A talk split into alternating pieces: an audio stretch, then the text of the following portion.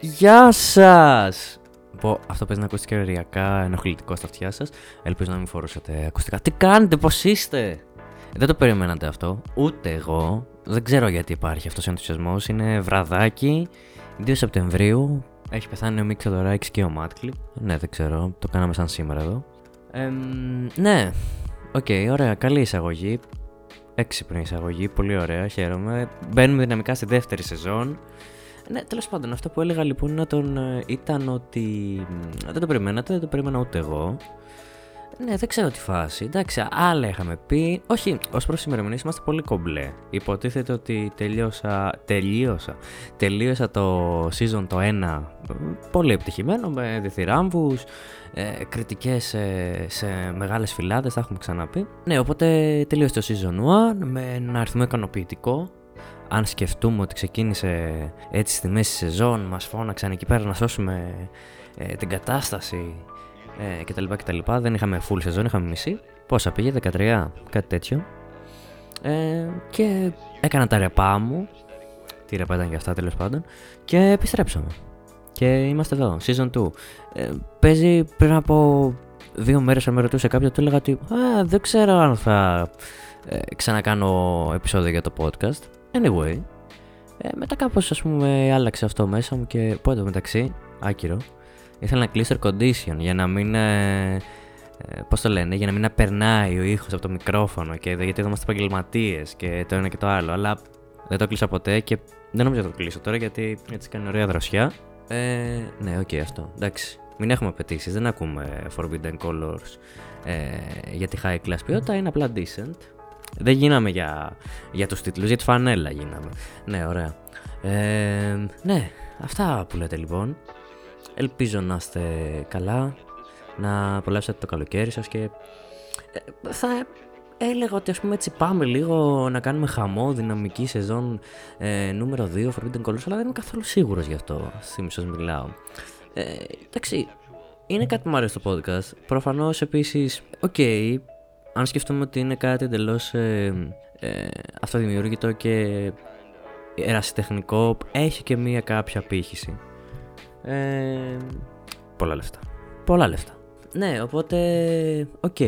Αλλά δεν ξέρω, επειδή εντάξει, είμαι και λίγο λίγο έτσι που μπορεί να έχω ενθουσιασμό για κάτι και μετά να βαρεθώ και ήταν και το άλλο. Και σε δουλειά να βρισκόμαστε, υπάρχει και μια σχολή, αλλά και εκτός αυτού υπάρχουν και τα ωραία τριγύρω. Τέλος πάντων, δεν ξέρω αυτό. Ε, επειδή ρωτάτε, στέλνετε μηνύματα, email, ε, γράμματα. Ελτά. Ε, ναι, οπότε αυτό είναι το πρώτο επεισόδιο της δεύτερης σεζόν. Θα το πω άλλη μία φορά έτσι για να είναι full ξεκάθαρο ότι δεν ξέρω ε, αν θα υπάρξει δεύτερο ωριακά. Ε, και έτσι νομίζω ότι είναι μια καλή ευκαιρία για να ε, κάνουμε μια σούμα και να είναι λίγο και καλά η φάση τι είδα το, το καλοκαίρι, ας πούμε, στα πρότυπα του τι είδα αυτό το μήνα, κάθεν Hi. Ε, ε, ναι, αλλά δεν θα σας πω τα πάντα που είδα γιατί δεν έχει νόημα. Όχι ότι είναι και πάρα πολλά, αλλά ε, θα σας πω έτσι τα highlights ίσως. Οπότε πάμε στον Ιούνιο. Ιούνιο, ε. Πότε τελείωσε το podcast; Πρέπει να ήταν τέλη Μαΐου, αρχές Ιουνίου εκεί κάπου. Οκ, okay, το παράκανα κι εγώ. Ε, ναι, Supernova. Μια ταινία του 2020. Την είδα στο θερινό στην Πάτρα, στο Σινέ Κάστρο στο Ρίο. Ε, ναι, και ήταν ωραία, ήταν, ήταν cute. Ουσιαστικά αυτό που γινόταν ήταν ε, ότι είχαμε ένα γκέι ζευγάρι, ε, όπου ήταν στην ηλικία, ας πούμε, γύρω στα 50 και ο, ο ένας από τους δύο ε, έπασχε, αχ τώρα δεν ξέρω αν το λέω σωστά ιατρικά ή δεν ξέρω εγώ τι, αλλά αυτό που κατάλαβα εγώ ήταν ότι έπασχε από ε, άνοια η οποία εξελιζόταν σε Alzheimer και είναι ένα φαινόμενο αυτό που υπάρχει από ό,τι ξέρω. Το είχαμε δει και στο Στυλάλης, ενώ να εμφανίζεται ας πούμε, σε μικρότερη ηλικία ανθρώπους. Και ήταν ωραία, δηλαδή. Όχι κάτι το wow, αλλά όχι και κάτι το κακό. Ο ορισμός εκεί των. Ε, ε, στα 3-3,5 αστεράκια ε, μου άρεσε πάρα πολύ. Πρέπει να ήταν και η πρώτη φορά που πήγα σινεμά μετά πάρα πολύ καιρό. Ναι, δηλαδή, δηλαδή COVID ευχαριστώ. Ε, και θερινό, καλά γενικά Άστο, δεν θέλω να το σκέφτομαι οπότε έχω να μπω σε αίθουσα. Ελπίζω να γίνει τώρα σύντομα. Ε, κλειστή εννοώ. Ναι, πρέπει να ήταν πολύ καιρός. Ε, ναι, και μετά στα καπάκια η επόμενη ταινία που έχω σημειώσει ήταν το πρόστιμο του Φουκίου Ναμπόγρη, που ήταν έτσι. Ε, οικονομίδης χωρίς να είναι οικονομίδης. Ε, το οποίο ήταν πάλι καλό. Εντάξει, έχω τους φόβους μου εγώ για τη συγκεκριμένη φάση. Με το συγκεκριμένο στυλ και ύφος των ταινιών του Οικονομίδη. Ε, θεωρώ ότι έχει αρχίσει ίσως και κουράζει λίγο. Αλλά εκτός από αυτό, οκ, okay, χεστήκατε για τη γνώμη μου. Ε, απλά φοβάμαι μην αυτό έχει αρχίσει και γίνεται μόδα και το κάνουμε γι' αυτό, για να έχουμε τα βιντεάκια στο YouTube, δεν ξέρω εγώ γιατί άλλο. Οπότε εντάξει, ήταν ωραίο, έτσι είχε το ενδιαφέρον του, ε, είχε τα γνωστά, τα γνωστά του οικονομίδη, φωνές, βρισχές, το ένα το άλλο. Ε, και επίσης είχε πολύ πλάκα γιατί ας πούμε ήταν σε φάση, έμπαιναν όλοι οι ηθοποιοί ας πούμε που παίζουν στις ταινίες του και ο ίδιος οικονομίδης κάνει ένα guest και ήταν λίγο σε φάση, δεν ξέρω. Εγώ περίμενα δηλαδή από πίσω να πέσει κασέτα και σε φάση sitcom να χειροκροτήσουν για το guest. Μόνος μου, μάλλον, ναι. Ε, αυτά από τον Ιούνιο. Αυτά. Είδα και το Υπάρχει Θεός στο όνομα της στα Πετρούνια που ήταν μια ταινία που θέλω να δω πάρα πολύ καιρό από τη Βορεια Μακεδονία. Αλλά δεν μπορώ να πω ότι πέθανα. Ναι. Τι έχουμε μετά; Ναι, μετά έχω. Ναι, επίσης το καλοκαίρι δεν ξέρω με πιάνει αυτό λίγο. Ενώ γενικά δεν βλέπω πολλές σειρές το καλοκαιράκι έτσι, τα τελευταία δύο-τρία καλοκαίρια με πιάνει ας πούμε και βλέπω μία ε, μεγάλη σειρά όμως. Μεγάλη εννοώ και ποιοτικά και χρονικά. Αυτό είναι για πιο μετά. Αλλά θα σας πάω ήδη εδώ στο Ted Lasso. Σίγουρα το έχει πάρει κάπου το μάτι σας. Είναι έτσι ίσως το πιο καυτό χαρτί ε, του Apple TV αυτή τη στιγμή. Jason Sudeikis στον πρωταγωνιστικό ρόλο. Ε, πρακτικά αυτό έχει να κάνει με έναν ε, προπονητή Αμερικάνικου ποδοσφαίρου, ο οποίος έρχεται στην Αγγλία για να προπονήσει μια ε, ομάδα ποδοσφαίρου, ευρωπαϊκού, δεν στέκει αυτό, ποδοσφαίρου, ε, και δεν έχει ιδέα και έχει όλη αυτή τη μετάβαση και το ένα και το άλλο, αλλά ε, αρχικά να πω ότι ας πούμε αν ακούτε ξέρω εγώ ότι έχει σχέση με αθλητικά και λέτε Α, δεν είναι το thing με αυτό. Όχι, μην κάνετε αυτό το λάθος. Δώστε του μια ευκαιρία, αν θέλετε. Ε, Τέλος πάντων, δεν ξέρω γιατί όλοι έχουμε αγωπήσει τόσο πολύ αυτή τη σειρά. Εντάξει, δεν, μπορεί να μην είναι όλοι, αλλά αυτή η σειρά κάνει κάτι πολύ απλό. Ε, Καταρχάς κάνει κάτι που το εκτιμώ εγώ πολύ γενικά και ίσως να υπερβάλλω μερικέ φορές κιόλας. Αλλά αυτό του να μπορείς να μεταβάλεις το υλικό σου από ας πούμε έχει μια σκηνή η οποία ας πούμε ξεκινάει πάρα πολύ δραματικά και γίνεται μια γρήγορη αλλά και παράλληλα ομαλή μετάβαση σε μια, σε ένα ακραία, σε μια ακραία αστεία κατάσταση. Πεθαίνω, πεθαίνω. Και νομίζω ότι αυτό είναι το σημαντικότερο στοιχείο του Ted Από εκεί πέρα ο πρωταγωνιστής μου είναι ένας πάρα πολύ καλός άνθρωπος. Είναι ίσως ο καλύτερος άνθρωπος. Ε, είναι μη ρεαλιστικά καλός αλλά είναι πάρα πολύ καλός και δείχνει αυτό το κομμάτι των ανθρώπινων σχέσεων ε, και το ένα και το άλλο. Και γενικά επειδή ε, προχωρώντας στα επεισόδια της πρώτης, σειρά, της πρώτης σεζόν ε, υπάρχει και αυτό το συνέστημα της ομάδας και ότι όλοι προσπαθούν να κάνουν ε, να επιτελέσουν το στόχο και το ονοματικό και τους προσωπικούς και το ένα και το άλλο και γνωρίζουμε και τους χαρακτήρες καλύτερα. Ε, δεν ξέρω. Ε, έδεσε απίστευτα καλά. Είδα την πρώτη σεζόν σε μία μέρα. Η δεύτερη σεζόν έχει αρχίσει και προβάλλεται, αλλά το Apple TV αποφάσισε καλώ κακός να βγάζει τα επεισόδια όχι όπως έχουμε συνηθίσει στις streaming πλατφόρμες μόνο κοπανιά αλλά ένα εβδομάδα και μάλλον κλείνω ε, προς το να περιμένω να τελειώσει τη δεύτερη σεζόν για να το όλοι μαζί. Έχω αντέξει μέχρι τώρα. Έχω ακούσει τρομερά πράγματα για το χριστουγεννιάτικο επεισόδιο που προβλήθηκε, ξέρω εγώ, μέσα στον Αύγουστο. Ε, ναι, μόνο αυτό ξέρω εγώ. Φανταστείτε. Ενώ το ότι είπαν why not, το κάνουμε. Αυτά για το τεντλάσο, οπότε τσεκάρετε το. Μετά το Monday, πάλι στο, σε σινεμά, σε θερινό σινεμά. Εντάξει, το οποίο ήταν, ε, είναι ο ίδιος σκηνοθέτης που έχει κάνει και το Sundance ε, του 2016. Προσπαθώ να αποφύγω το όνομά του γιατί είναι λίγο δύσκολο να το ρισκάρω. Αργύρης Παπαδημητρόπουλος. Δεν είμαι καθόλου σίγουρος αυτή τη στιγμή. Τόσο θα το αφήσω εδώ. Είμαστε, ε, λέμε κάτι και παίρνουμε τον, ε, τον λόγο μας. Ε, ναι, το θέμα τέλος πάντων που είχα και με το Σάνταν ήταν ότι ε, καταλαβαίνω το λόγο ας πούμε του τα πάντα ξεκινάνε πολύ ωραία και σιγά σιγά αυτό αρχίζει και χαλάει και στο τέλος γάμιε το σύμπαν υπερβολικά πολύ. Ε, και καταλαβαίνω γιατί ας πούμε έχει επιλέξει να το κάνει αυτό και δεν είναι ούτε ο πρώτος ούτε ο τελευταίος και το κάνει και έτσι με ένα προσωπικό ύφος. Δηλαδή δεν πάει α, να κάνω weird cinema, ε, πουλάει και να το ξεζουμίσουμε ή α, δεν μπορώ να κάνω κάτι, ας πούμε, σαν το παράδειγμα του Οικονομίδη που είπα πριν. Οπότε ναι, μου αρέσει αυτό, αλλά με χάλασε, ας πούμε, πολύ το Sundance στο τέλος του. Και εδώ πάλι με χάλασε αυτή. Δηλαδή, μου άρεσαν πάρα πολύ τα vibes καλοκαιριού και ο έρωτας και η καλοκαιρινή Αθήνα. Και επίσης εδώ δουλεύει με ξένο cast στο πρωταγωνιστικό δίδυμο. Παίζουν και Έλληνες τοποί, αλλά η ταινία είναι στα αγγλικά.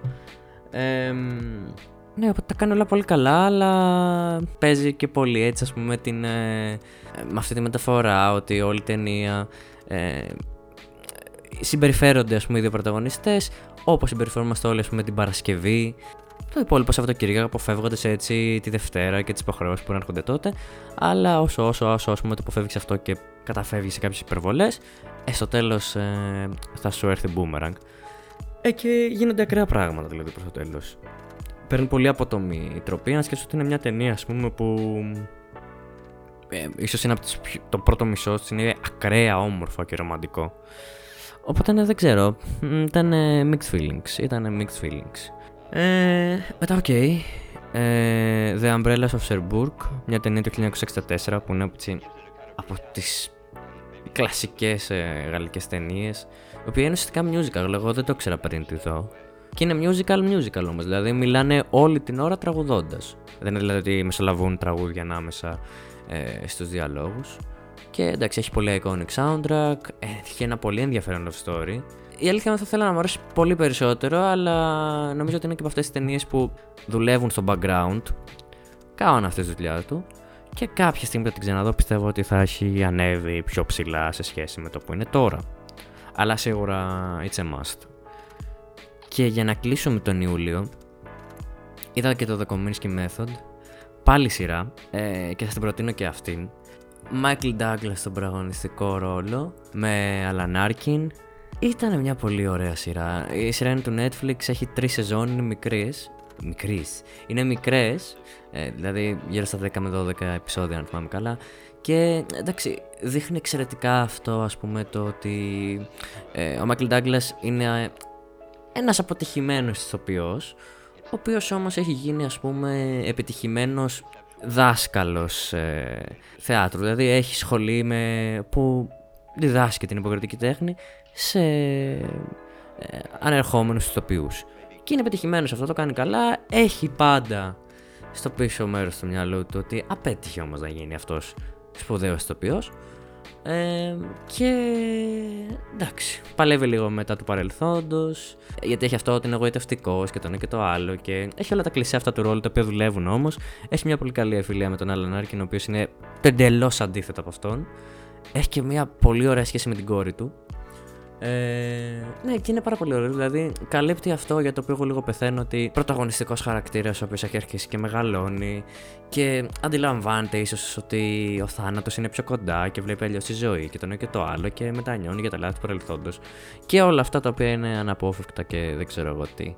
Ε, ναι, οπότε ήταν έτσι, έτσι ε, πολύ... Είχε μια, στο, μια στοικότητα στο τώρα της, ε, της σειράς, Άρα παράλληλα αυτό και το, όχι full υπαρξιακό, αλλά έτσι αυτό το υπαρξιακό και ε, φιλοσοφικό στοιχείο. Και εκτός όλων αυτών κάποια ωραία guest, ε, κάποια ωραία reference επίσης. Άμα σας ενδιαφέρει γενικά και το πώς δουλεύει ε, η βιομηχανία αυτού του Hollywood πετάει έτσι ωραία hint, δηλαδή ε, είχα να αισθανθώ έτσι ας πούμε από το Entourage. Ε, που έδινε πραγματάκια και το ένα και το άλλο και το πώς κλείνουν deals και δεν ξέρω εγώ τι. Ε, ναι, και μετά την τριλογία των Νονών. Δεν το έχω ξαναδεί ποτέ από επιλογή. Ε, οπότε τα πήρα σερί. Ναι, οκ. Okay. Αν πω πληροπίνων, προφανώς δεν θα πω ότι ας πούμε, το ένα και το δύο είναι σπουδαιότερες ταινίες που έχουν δημιουργηθεί ποτέ. Καταλαβαίνω ίσως τον ντόρο, αλλά δεν μπορώ να το πω. Ε, και επίσης είχα αυτή την αίσθηση ότι θα μου αρέσει το 3 και θεωρώ ότι το 3 είναι καλύτερη ταινία. Ε, ενώ όχι καλύτερη ταινία όλων των εποχών, η καλύτερη ταινία εκ των τριών. Δηλαδή, αν τη δεις έτσι στο άκυρο, ίσως να μην είναι κάτι τρομερό. Αλλά θεωρώ ότι είναι το ιδανικό κλείσιμο. Δηλαδή γίνεται μετά από τόσα χρόνια. Προφανώς έχει δουλευτεί πολύ στο μυαλό του Κόπολα. Ε, έχεις μια πορεία, ας πούμε, με τον ε, χαρακτήρα του Αλ Πατσίνο, ο οποίος αυτός είναι ο πρωταγωνιστής και των τριών ταινιών έχεις μια πορεία και δείχνει, ας πούμε, αυτός πώς στην αρχή αντιμετωπίζεις τα πράγματα, πώς οριμάζει, πώς τελικά συμβιβάζεται και μπαίνει μέσα στη σκατήλα και σε αυτό που θέλει να αποφύγει. Και είναι έτσι ένα πολύ λυρικό και ε, ποιητικό κλείσιμο. Πάλι ε, σαν το The Kominsky Method, ότι αυτό ένας ας πούμε χαρακτήρας ο οποίος έχει ε, περάσει το μεγαλύτερο μέρος της ζωής του και ας πούμε βλέπει τριγύρω τους συνομιλικούς και τους φίλους και την οικογένεια χάνονται ε, προσπαθεί να τηρήσει σχέσεις ας πούμε με, τους, ε, με, με, τα παιδιά του ας πούμε χαρακτηριστικά πράγμα. Επίσης παίζει Σοφία Κόπολα όπου ε, από ό,τι διάβασα μετά η ερμηνεία της εκεί θεωρείται ως μία από τις χειρότερες που έχουν υπάρξει ποτέ. Αλλά επειδή είναι η Σοφία Κόπολα εγώ δεν μπορώ να το δω ούτε αυτό. Δηλαδή, ναι. Οκ, okay, δεν είμαι αντικειμενικός προφανώς. Αλλά τέλος πάντων, τη βρήκα, ε, τη βρήκα πάρα πολύ ωραία. Και γενικά το επιστροφή στις ρίζες, γιατί ξαναγυρνάει πίσω Σικελία. Και τα flashbacks και το ένα και το άλλο. Καλά, μου πεις flashbacks έχει παντού. Ε, ακόμα και ο ρόλος του Άντι Γκαρσία τον βρήκα πολύ εύστοχο. Ε, και εντάξει, εκεί προς το τέλος δηλαδή το χτίζει, το χτίζει, το χτίζει με την όπερα και δεν ξέρω εγώ τι. Ε, θεωρώ ότι, οκ, okay, αν δεν είναι η καλύτερη ταινία που για μένα είναι, το εκ των τριών, ότι ήταν πάντως ένα πολύ καλό κλείσιμο. Ε, που ήταν έτσι και πιο ανθρωποκεντρικό πια. Δηλαδή, ναι, οκ, okay, αντιλαμβάνομαι ότι ο, το ένα και το δύο γαμάνε, αλλά μπουμ μπουμ και πιστολίδια και μαφία και ε, οικογένεια και δεν ξέρω εγώ τι και μάλλον με τι αλφαμίλειε. Που βέβαια τότε ήταν η πρώτη φορά που παρουσιάστηκε αυτό τόσο καλά. Αλλά τώρα ναι. Βέβαια και αυτή η λογική που παρουσιάζεται τώρα δεν είναι σωστή γιατί πρέπει να λαμβάνουμε και το τότε και το κατά πόσο επηρέασε τη συνέχεια. Αλλά αυτό νομίζω ότι το ανθρωποκεντρικό στοιχείο είναι αυτό που ψάχνω στην τρίτη τέλος πάντων. Τι άλλο; Είδα τα Indiana Jones το 1 και το 2, τα οποία μου άρεσαν πολύ ως παιδί. Δηλαδή είχα ένα DVD του 2 και το βλέπω όλη την ώρα. Ε, ναι, δεν μπορώ να πω ότι, ότι χάρηκα με το αποτέλεσμα. Ε, πέρα επίσης ότι είναι πραγματικά. Ε, και αυτό το, το, είδα και σε ένα βίντεο του Κάρθεν. Νομίζω για το 2 το έλεγε. Ότι πραγματικά είναι. Είναι πολύ ρατσιστικές ταινίες. Εντάξει, είναι αλλιώς η εποχή προφανώς. Και αυτό είναι κάτι που το ξέρουμε. Αλλά πραγματικά είναι οριακά, όχι οριακά, παραπάνω προσβλητικές σε κάποια πράγματα. Σαν ταινίες, εντάξει, είναι ορισμός, είναι παλιός καλός Spielberg, είναι ορισμός της ε, απίστευτης δράσης, του πολύ καλού action movie. Αλλά δεν ξέρω, ακόμη και εκεί κάπου με έχασε. Ήταν επειδή, ας πούμε, ίσως είχα πολύ ψηλές προσδοκίες, επειδή ε, ε, μου άρεσε πολύ το κόνσεπτ και η αρχική τριλογία πούμε, του Indiana Jones όταν ήμουν μικρός. Δηλαδή, οριακά παίζει να ήθελα να ντυθώ ε, Indiana Jones ε, στις απόκριες. Ναι, οπότε δεν δούλεψε αυτό. Δεν δούλεψε. Η επόμενη ταινία. Μπήκαμε στον Αύγουστο. Η επόμενη ταινία είναι η λεπτή κόκκινη γραμμή Terence Malick, μια ταινία που ήθελα να δω αρκετά χρόνια, έτσι ε, τη φιλούσα για όταν θα είμαι λίγο πιο έτοιμος.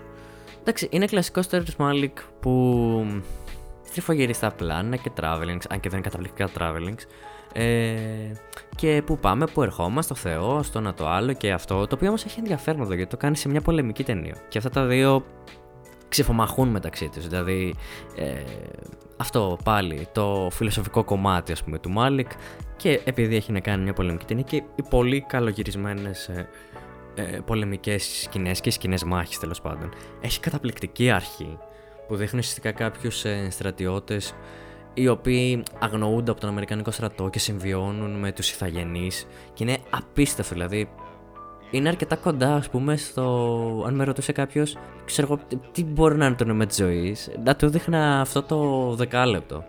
Ε, είναι απίστευτη η αρχή. Ε, εντάξει, επίσης καστάρα, κυριολεκτικά καστάρα. Δηλαδή, άμα δούμε ποιοι παίζουν σε αυτήν την ταινία, παίζει ο Σον Πεν, ο οποίος, οκ, okay, ήδη τότε έχει αρχίσει και κάνει τα βηματάκια του, δεν είναι άγνωστος. Παίζει Άντριεν Μπρόντι, ο πιανίστας. Ε, παίζει Ελίας Κοτέας, που οκ, αυτός δεν έκανε τεράστια καριέρα, αλλά εδώ έχει μεγάλο ρόλο και είναι και Ελληνοκαναδός, νομίζω. Ελληνοαμερικάνος. Και εδώ έχει μεγάλο ρόλο και είναι πολύ καλός. Παίζει John Cusack, ο οποίος κάνει ένα πλάνο ρολάκι. Άρα απίστευτο ρολάκι. Παίζει Woody Harrelson. Παίζει John Travolta. Παίζει George Clooney.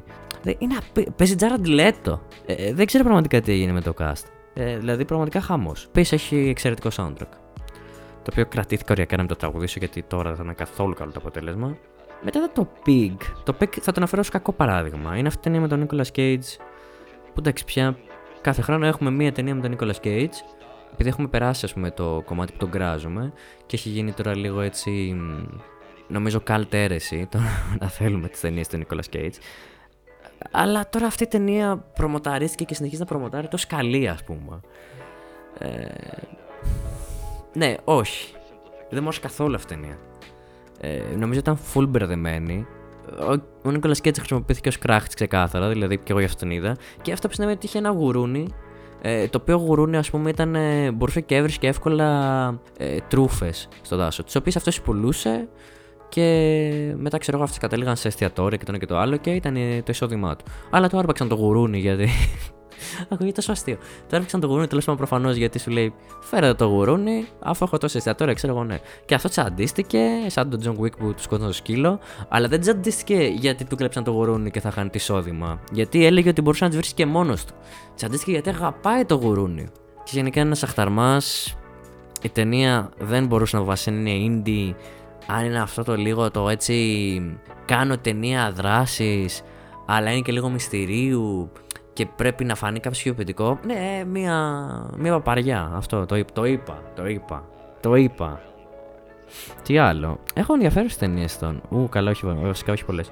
Ε, ποια να πω τώρα, ποια να πω. Ναι, εντάξει, θα πάμε Rifkin's Festival. Τότε πάλι σε θερινό. Η πιο πρόσφατη ταινία του Woody Allen. Γενικά εντάξει. Πεθαίνω με Woody Allen εγώ. Ε, αφήνω στην άκρη τώρα τα, τα γνωστά γνωστά τα αφήνω στην άκρη για κάποιο άλλο λόγο. Απλά επειδή αυτή τη στιγμή σχολιάζω καθαρά το κομμάτι της ε, τέχνης του. Τέλος πάντων, ναι, πεθαίνω. Θεωρώ ότι από, πούμε, από το 10 και μετά κάνει την ίδια ταινία όλη την ώρα.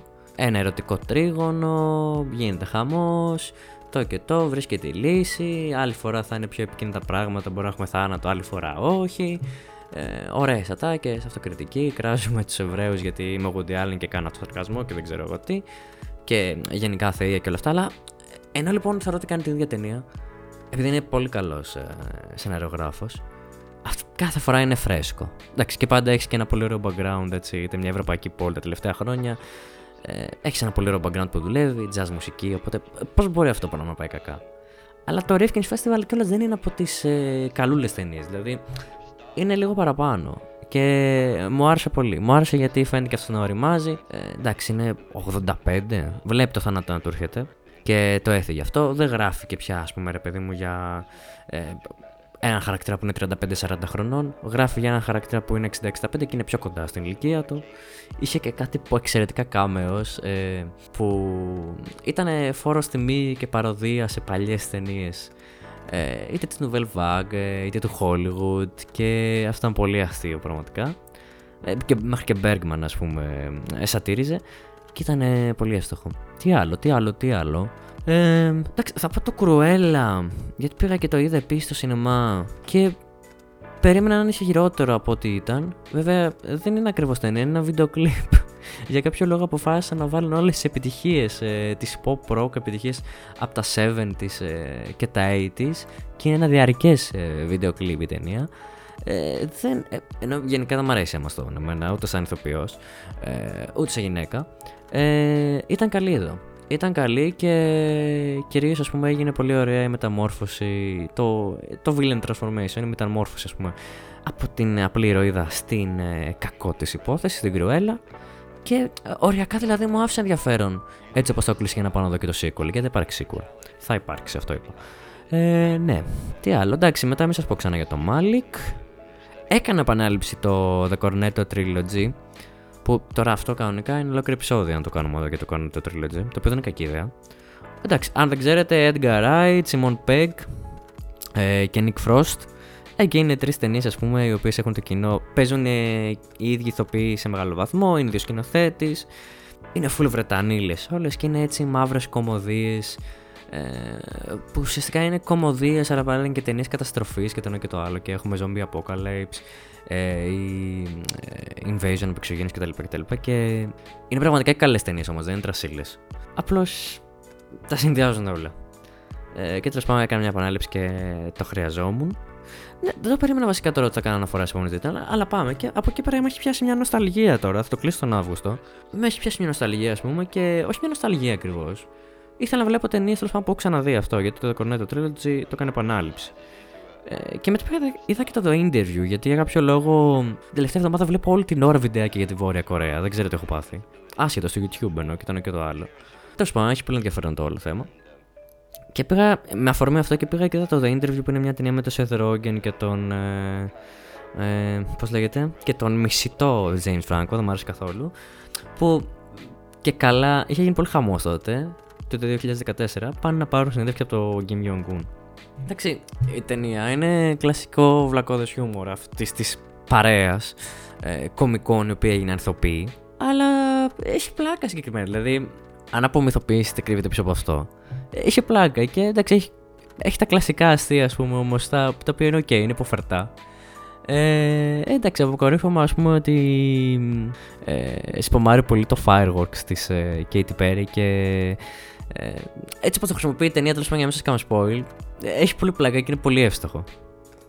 Αυτό, δεν θα πω κάτι παραπάνω. Ε, αν θέλετε να γελάσετε, έτσι, βλέποντας μια βλακεία, αλλά ε, είναι ok αυτό. Και γενικά είναι ok αυτό. Γιατί, ρε παιδί μου, ε, το κάνουμε νομίζω. Και εγώ, εγώ έχω υπάρξει full σε αυτήν την περίοδο, ας πούμε, παλιότερα κυρίως ότι ο, το σινεμά είναι μόνο σοβαρή τέχνη. Προφανώς αυτό είναι το σινεμά. Αλλά κοπάνε στο χέρι μου στο τραπέζι, γιατί είχα να πω κάτι εδώ. Αλλά εντάξει. Ε, γενικά πρέπει να βλέπουμε και τις βλακίες μας. Πρέπει να βλέπουμε και τις χαζομάρες μας. Και όταν οι βλακίες είναι καλές βλακίες όπως αυτή που βλέπετε και δεν είναι βλακίες χαζομάρες που δεν υποφέρονται, ε, είναι win-win το situation. Αυτό. Ναι, και τέλος και μετά από αυτό, επειδή ήθελα μάλλον κι άλλος σε Rogen, ε, πήγα και είδα το Longshot, μια ταινία που την είχα δει. Ε, περπατούσα ένα απόγευμα καλοκαιριού προ-COVID τώρα μιλάμε εποχές. Τέλος πάντων και δεν είχα τίποτα να κάνω και είχα τη φαϊνή ιδέα, ας πούμε, ακόμη τότε πήγαινα στα multiplex, φαντάσου. Μακρινές εποχές. Ε, και δεν είχα τι να κάνω και πάω στο σινεμά έτσι, γιόλο. Εντάξει, δεν πήγα full γιόλο. Τσέκαρα απ' έξω στο κινητό το πρόγραμμα. Και λέω αυτό θα δω. Και είδα το Longshot, μια ταινία του 2019. Μια ρομαντική κομμαντή με Seth Rogen και πεθαίνω σαν αριστερό. Ε, ναι, τόσο πάντων και η ταινία μου είχε αρέσει τότε. Δηλαδή, περίμενα να δω μια πατάτα και ήταν καλούλα. Και τώρα που την ξέρω, μου άρεσε ακόμη περισσότερο. Και γενικά, ας πούμε, έγραψα και ένα review στο Rapporton, οπότε να το διαβάσετε. Έτσι, είδατε πώς γίνεται το marketing εδώ. Αλλά είναι αυτό, ας πούμε, έτσι, χωρίς να θέλω να φανώ, ας πούμε. Ε, δεν βρίσκω τη λέξη τώρα. Έτσι, ιερόσιλος. Χωρί να θέλω να φανώ ιερόσιλος. Και αντιλαμβάνοντας, αντιλαμβανόμενος πάντα, ας πούμε, τα σημάδια των καιρών και την εποχή που ζούμε και, τον, και η ταινία αυτή, ας πούμε, θα μπορούσε εύκολα να εξυπηρετήσει το ρόλο, ας πούμε, ε, αντίστοιχα στην εποχή μας, που είναι μια εποχή που είναι λιγότερο ρομαντική, έτσι, πολύ πιο γρήγορη και το ένα και το άλλο και ε, λίγο πιο κάφρη και με χαζάστια. Και επίσης αυτό είναι το αμερικάνικο εύκολο σινεμά. Αλλά σε αυτά τα πλαίσια, ας πούμε, θα μπορούσε να είναι μια ταινία της τάξης του. Ε, άγρυπτον στο Σιλία. Το γάμισα. Άγρυπνο στο Σιάτλ ή το You've Got a Mail ή δεν ξέρω εγώ τι. Δηλαδή, ρομαντικές κομμεντί που με τα χρόνια έχουν γίνει κλασικές. Βέβαια, παίζει με Γκράιν εκεί, αλλά και εδώ παίζει αριστερών. Τέλος πάντων, ναι, και ε, έχουν καταπληκτική χημεία. Αυτό που γίνεται είναι ότι η Σαρλί Θερόν είναι η πρόεδρος Αμερικής και αυτοί διερωτεύονται και είναι αυτό το κλασικό δίπολο ισχυρή. Όχι αναγκαστικά ισχυρή γυναίκα και αυτός όχι, αλλά ο ένας από τους δύο ξέρω πρέπει να είναι πλούσιος και πετυχημένος ε, και δεν ξέρω εγώ τι. Και είναι πολύ ωραίο. Γιατί εντάξει, είναι και απέναντι τις εκλογές, είναι ακόμα επί κυβέρνησης Τραμπ και η ταινία κάνει το πολιτικό της σχόλιο όσο μπορεί. Έχει τις βλακίες της. Έχει πολύ καλογραμμένο ε, σατάκες όταν αυτοί οι δύο μιλάνε μεταξύ τους. Έχει μια σκηνάρα που εγώ επίσης δώσε μου την ψυχή κάτι τέτοια. Ε, χορεύουν, ας πούμε. Ε, μας το έχει χτίσει ταινία αυτό. Μας λέει, ας πούμε, ότι θεωρούν το It Must Have Been Love από τους Roxette το καλύτερο τραγούδι που έχει γραφτεί ποτέ. Και μετά το χορεύουν. Ε, όταν πλέον έχουν αρχίσει να είναι μαζί. Τέλο και είναι επίσης, ας πούμε, μια καλή ταινία που δεν είναι σοβαρή ταινία, αλλά είναι και καλύτερη από την προηγούμενη. Δηλαδή αυτή στέκεται. Ε, και μακάρι δηλαδή να είχαμε και άλλες τέτοιες ταινίες στο κομμάτι της ρομαντικής κομμεντή κάθε χρόνο. Αυτά. Εντάξει, πήγε μισή ώρα και. Α, δεν ξέρω αυτό γιατί το είπα έτσι. Ε, ναι, κάτι τελευταίο που θέλω να σας πω. Έτσι. Γιατί κι εγώ το κατάλαβα αργά και ήθελα να σας πω για το Letterboxd. Χορηγούμενο επεισόδιο, όχι ούτε καν. Ε, ότι πώς το, το Letterboxd, ας πούμε, είναι, μια, είναι σαν να έχεις social media και ταινίες. Και γενικά εγώ, ας πούμε, το είχα το προφίλ τώρα, ένα-δύο χρόνια. Αλλά επειδή δεν είχα κάτι σε λίγο έτσι να ασχοληθώ λίγο παραπάνω και επειδή είχα πολύ το IMDb ως βάση μου, ε, ήμουνα ε, δεν δουλεύει και το ένα και το άλλο και δεν ξέρω εγώ τι. Ε, άλλαξα γνώμη τώρα που άρχισα να το χρησιμοποιώ τέλος πάντων. Ε, και σου δίνει πάρα πολλές δυνατότητες. Είναι αυτό βασικά, είναι σαν να έχεις social media για ταινίες και μπορείς να ακολουθείς και άλλα άτομα. Ε, και να βλέπεις και αυτή τη νομίζω για ταινίες και αγαπημένες ταινίες το ένα και το άλλο. Και ε, επίσης είναι πολύ βολικό και για το podcast, γιατί πριν κρατούσες σημειώσεις ε, τις ταινίες που έβλεπα ανά τον μήνα. Τώρα εδώ πέρα τις περνάω και μπορώ να δω τι είδα κάθε μέρα του Αυγούστου, του Σεπτεμβρίου κτλ. κτλ. Οπότε θέλω να πω, άμα σας ψήνει, κάντε. Κάντε και ένα follow, να σας κάνω και εγώ πίσω, να βλέπουμε τι βλέπετε το ένα το άλλο. Ε, θα το έχω στην περιγραφή το προφίλ μου. Να διαβάζετε ραπόρτο, γιατί και εκεί κάνουμε πραγματάκια. Και αυτά. Δεν ξέρω τι θα είναι το επόμενο επεισόδιο. Βέβαια, αν γίνει σύντομα επόμενο επεισόδιο, πιθανότητα είναι θα είναι η ταινία Σεπτεμβρίου, πρωτότυπο. Ε, αλλά ναι, δεν ξέρω τι θα είναι, πότε θα είναι. Αλλά πρέπει έτσι να βλέπουμε τα θετικά της ζωής και ότι ε, υπήρξε αυτό εδώ και γιούπι και δεν ξέρω εγώ τι. Ε, αυτά. Να σας ευχαριστήσω πολύ που μείνατε εδώ, όσοι μείνατε και που γενικώς έτσι μπήκατε με τα μπούνια και στο season 2. Πάω να φάω το καρπούζι μου γιατί τους ώρες σας μιλάω και το έχω αφήσει στη γωνία και παραπονιέται. Περιμένω πάντα ε, τις προτάσεις σας, τις ιδέες σας, απορίες σας και δεν ξέρω εγώ τι. Εννοείται. Και αυτά καλή συνέχεια τα λέμε κάποια επόμενη φορά. Γεια σας.